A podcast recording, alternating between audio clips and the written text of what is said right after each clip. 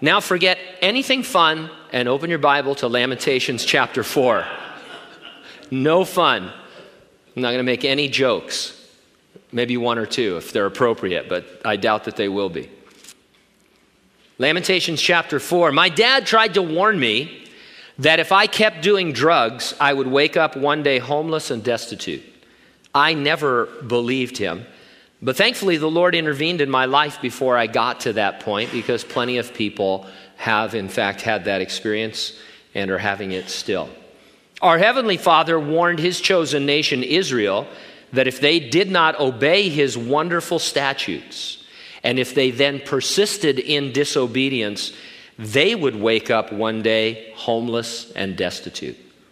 God made a covenant with Israel, giving them his statutes about 1406 BC, is the date that I was able to drag out of the commentaries. God struggled with their disobedience for the greater part of the next 800 years. There were high points, but many low points.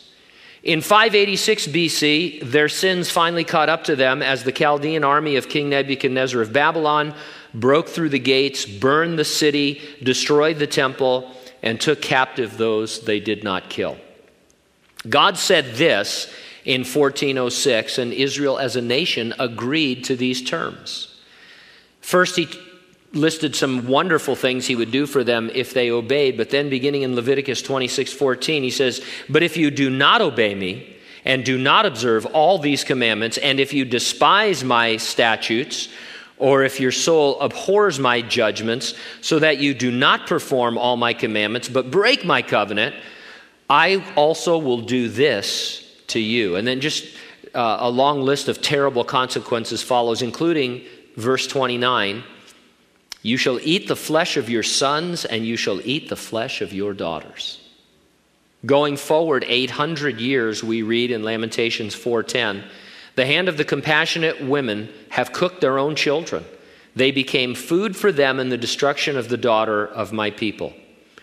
And so the uh, they, they resorted to cannibalism, and to be technical, this is necro cannibalism, which is eating human flesh after someone has died rather than murdering them to eat them. Uh, so we want to uh, probably keep that clear. It's, a, uh, it's an important distinction. No jokes. I'll bet no Israelite ever thought that it could possibly come to that. 800 years earlier, when they were receiving the law and God was saying, I'm going to bless your socks off, it's going to be the land's going to be flowing with milk and honey. You're going to have crops in abundance. You're going to have blessings, and all the other nations of the world will bow down to you. And then he says, Now, guys, if you disobey and if you persist in disobedience, I'm going to have to besiege you with foreign armies, and it's going to be rough, and you're going to end up in such dis, uh, so destitute and so hungry that you're, you're going to cook your own children and eat them. And nobody, nobody ever thought that that was going to happen. Why do we not heed God's warnings? That's a sub theme tonight as we work through another terrifying chapter of Lamentations. Verse 1 How the gold has become dim, how changed the fine gold. The stones of the sanctuary are scattered at the head of every street. The precious sons of Zion, valuable as fine gold, how they are regarded as clay pots, the work of the hands of the potter. Solomon's once glorious temple was scattered all over the city. As beautiful and as extravagant as the temple had been, God looked upon his people as far more beautiful and valuable. They, and we would say us, we are the pearl of great price on this earth that the Lord was willing to give everything in order to redeem. Shifting illustrations mid verse, God reminds them that He was the potter and nations are the clay. In the famous passage in Jeremiah where we're told God is the potter and we are the clay, we learn that God molds a nation according to their obedience or their disobedience. Listen, whenever you hear or read about God being the potter and men being the clay, remember he was talking about himself in relation to the nations of the world, and the key factor was their choice to obey him or to disobey him. God doesn't portray himself in Scripture as a potter who makes arbitrary decisions, some vessels for destruction, disregarding their free will choices. There are those who try to lift that illustration out of the Scripture and say, see, there's a passage in Romans that says, see, God just shapes some to honor and some to dishonor. and, and their interpretation is, he made some to save and he made some to damn. But if you go to Jeremiah, as we've done many times and referred to it many times because it is important, God says, I'm the potter, you're the clay. And then he talks about nations. He says, if the nation, uh, you know, obeys me, I will mold them into something great. If they disobey me, I will mold them into destruction. So remember that. Just tuck that away. Verse 3 Even the jackals present their breasts to nurse their young but the daughter of my people is cruel, like ostriches in the wilderness. The tongue of the infant clings to the roof of its mouth for thirst. The young children ask for bread, but no one breaks it for them. Because of the siege, which was nearly three years long, the parents could not properly care for their children. Before you blame God for the suffering of innocent children, remember He warned them 800 years earlier what could and would happen as the consequences of their decisions. A nation that continued to disobey God would be overrun by another nation. In that day and age, that meant siege warfare during which hunger would become so pronounced that necro cannibalism was necessary to survive. Those were the times in which they lived. God said, I want to bless you. I will bless you. All you have to do is obey me. Not perfectly, uh, you know, but it, here are the statutes. Keep these statutes. One of them was to every, every seventh year let the land lie fallow. Just do that. Please, just trust me. I, I, I, broke through the Red Sea for you. I've defeated all your enemies. Just trust me and let the land lie fallow, and you'll see that I'll provide for you. And the people say, Yeah, we're not going to do that. And then they deteriorated into, as we've seen on Sunday mornings, grosser and grosser immoral sin. God says, I want to bless you, but if you persist in your disobedience, I have no option but to judge you for it. And that means since you're a nation, I have to raise up a more powerful nation. And because you're in a city with walls, they're going to besiege you. And because there's going to be a siege, you're going to get hungry. And you're going to get so hungry that you're going to do terrible things. And it's that kind of warning that, you know, it's that scared straight warning we talked about a few weeks ago where, you know, this is how you could end up. And, you know, oh, yeah, you laugh at that. Yeah, not us. That'll never happen to us. And it, it did. You know, sometimes people bring things on themselves only to wonder why God is allowing it. Uh, we're careful not to blame things on God. Uh, sometimes I think people say things, though, where they say, oh, you know, this is happening and that's happening. And the proper response is, yes, you are reaping what you have sown. It doesn't mean God doesn't have grace for you. It doesn't mean that you can't be restored. It doesn't mean we're not compassionate. It doesn't mean we're not loving. But I think sometimes the truth is important. Some people, they, they need to confront the fact that I am, I'm actually reaping what I've sown here. Uh, I, I've sown the wind and I'm going to reap the whirlwind. And so, in a word, why God is allowing it is because it's the consequence of their behavior. Verse 5 Those who ate delicacies are desolate in the streets. Those who were brought up in scarlet embrace ash heaps. The punishment of the iniquity of the daughter of my people is greater than the punishment of the sin of Sodom, which was overthrown in a moment with no hand to help her. Her Nazarites were brighter than snow and whiter than milk. They were more ruddy in body than rubies, like sapphire in their appearance. Now their appearance is blacker than soot. They go unrecognized in the streets. Their skin clings to their bones. It has become as dry as wood. Those slain by the sword are better off than those who die of hunger, for these pine away stricken for lack of the fruits of the field. By the way, you never want to be compared to Sodom, and you certainly don't want to be considered worse off than Sodom. These verses point to the protracted nature of the suffering. You know, it's sometimes better for something to just happen quickly and it be over and done than it be protracted over a long period of time.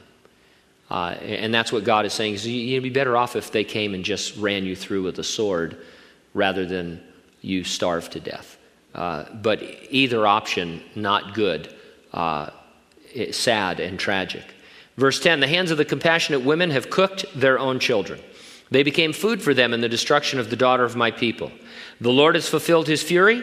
He has poured out his fierce anger. He kindled a fire in Zion, and it has devoured its foundations. These two verses should be read together. It looks like a comparison. Just like the hands of the compassionate women were forced by necessity to cook their own children, so God was forced by necessity to kindle a fire in Zion that devoured it and its people. He took no pleasure in it. It was something put in motion by their own stubbornness after many, many warnings. Verse 12 The kings of the earth and all the inhabitants of the world would not have believed that the adversary and the enemy could enter the gates of Jerusalem because of the sins of her prophets and the iniquities of her priests who shed in her midst the blood of the just. They wandered blind in the streets. They have defiled themselves with blood so that no one would touch their garments. They cried out to them, Go away, unclean, go away, go away, do not touch us. When they are fled and wandered, those among the nations said, They shall no longer dwell here. The face of the Lord scattered them, he no longer regards them. The people do not respect the priests nor show favor to the elders. Surrounding nations, non believers, were astonished that Jerusalem could fall. What they did not understand is that God's people were indestructible unless and until they disobeyed Him and then they brought judgment upon themselves.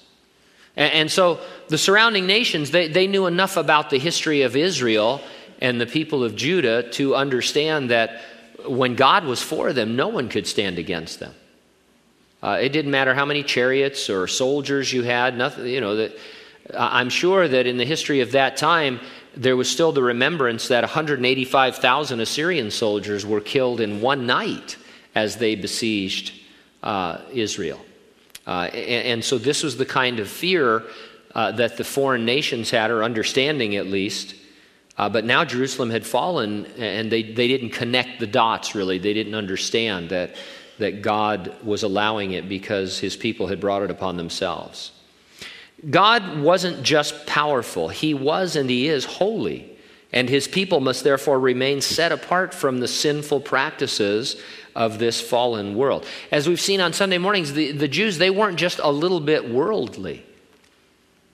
You know, they, they weren't, uh, you know, what we would call carnal Christians. They were non believers who were worshiping idols, committing gross sexual immorality, and uh, sacrificing their own children. And, and, God waited and waited through each generation uh, for many, many hundreds of years before he brought this judgment. Israel could never be destroyed from without by an enemy unless she destroyed herself first from within. Verse 17 Still our eyes failed us, watching vainly for our help.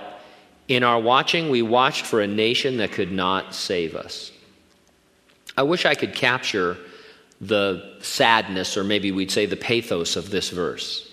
The Jews, in their distress, besieged by the Babylonians,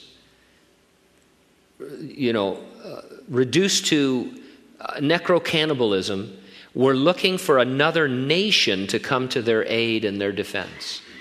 They especially looked to Egypt, but as we've seen, the Babylonians defeated the Egyptian army at the Battle of Carchemish.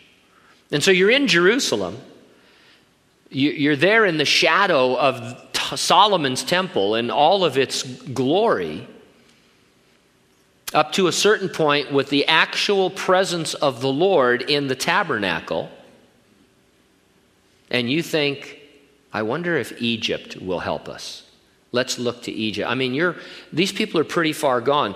It always astonishes us, doesn't it, when people reject Jesus because they don't see how he can solve their problem.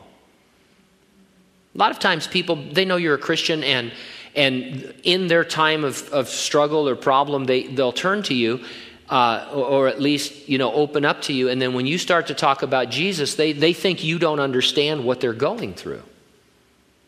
They need money. Uh, they need a, a mate. They need whatever it might be. You know, they need a new job. They need whatever it is that, that is a, a problem for them. Maybe they need a physical healing or, or whatever. Uh, and then you say, well, you know, what you really need is Jesus Christ, a relationship with Him. How does that, what does that have to do with anything? And of course, we know that it has everything to do with it. Uh, that's the real starting point because our issues are essentially spiritual. And even if nothing changes the moment after you accept Christ, everything has really changed.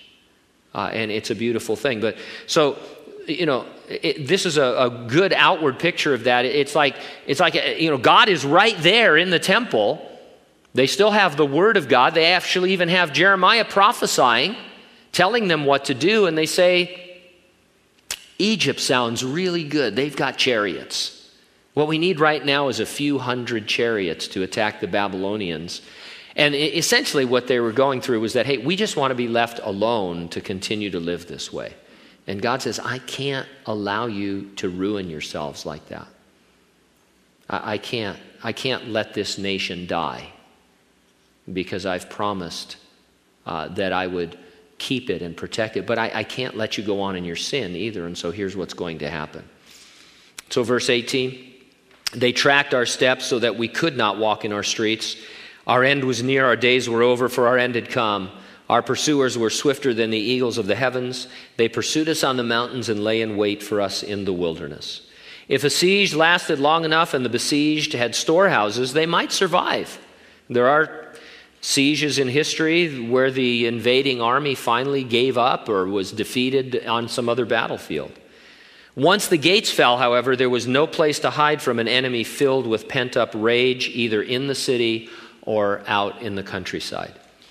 Verse 20 The breath of our nostrils, the anointed of the Lord, was caught in their pits, of whom we said, Under his shadow we shall live among the nations. The anointed of the Lord here refers to Zedekiah, who was appointed to govern Jerusalem by Nebuchadnezzar. If he had followed Jeremiah's godly counsel and surrendered to the city, uh, surrendered the city rather, it would have been spared, but instead he led the nation into ruin. And it's interesting, uh, worth a whole separate study, that even though Zedekiah wasn't the real king of, of uh, Judah, and, and, he was appointed by the Babylonian king Nebuchadnezzar, he still called the anointed of the Lord because that the position that he held was a position of authority that God recognized over his people. And Zedekiah could have done great good could have spared all of this suffering. There's so many opportunities that the Jews had, both the people and the leaders, to spare themselves from this suffering. Verse 21 Rejoice and be glad, O daughter of Edom, you who dwell in the land of Uz. The cup shall also pass over to you, and you shall become drunk and make yourself naked. The punishment of your iniquity is accomplished, O daughter of Zion. He will no longer send you into captivity. He will punish your iniquity, O daughter of Edom. He will uncover your sins.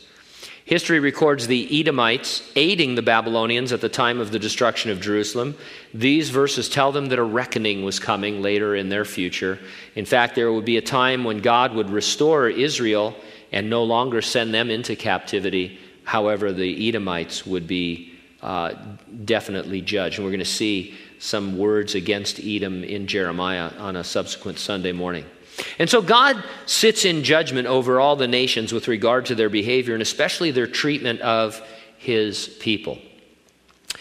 Uh, look at the title of this study, what I titled it tonight. How do you read it? Do you read it as God is nowhere or as God is now here? It's interesting, isn't it? Oh, you run those. It's a, it's a famous wordplay. I didn't make that up. I wish I could take credit for it. Ray uh, Comfort, for example, uses it on gospel tracts. Uh, and it doesn't say anything about you, you know, depending on what you saw first. Don't, don't, be condemned. If you think, if you said, oh, God is nowhere, it doesn't mean you're not saved. It's just a great illustration because if you were in Jerusalem cooking your dead children, you could think God is nowhere. Or you could understand God is now here in judgment as he said he would be, but here nonetheless. A lot of the time, when there is suffering and tragedy, people accuse God of being nowhere. Where's God? Where's God when it hurts? Why do the godly suffer? Why does anyone suffer? Why did this or why did that happen? The truth is, God is there. He is now here, as it were. He's in the present, He's in the moment. Not always in judgment. We're not saying that He's always, you know, that whenever something bad is going on or there's some tragedy, that, hey, that's God's judgment on those people. That's been kind of the default position of many televangelists and radio teachers lately that every disaster that's befallen uh, the United States, especially tornadoes, hurricanes, hurricanes, floods, you know, whatever it is, that, that it's the finger of God judging those people. I don't think we have enough information. And what we ought to do is just see, hey, people are suffering, and we need to go in and, and say to them, God is now here. That's, that's a perfect thing. I mean, it's kind of trite, you know, but, but it really is.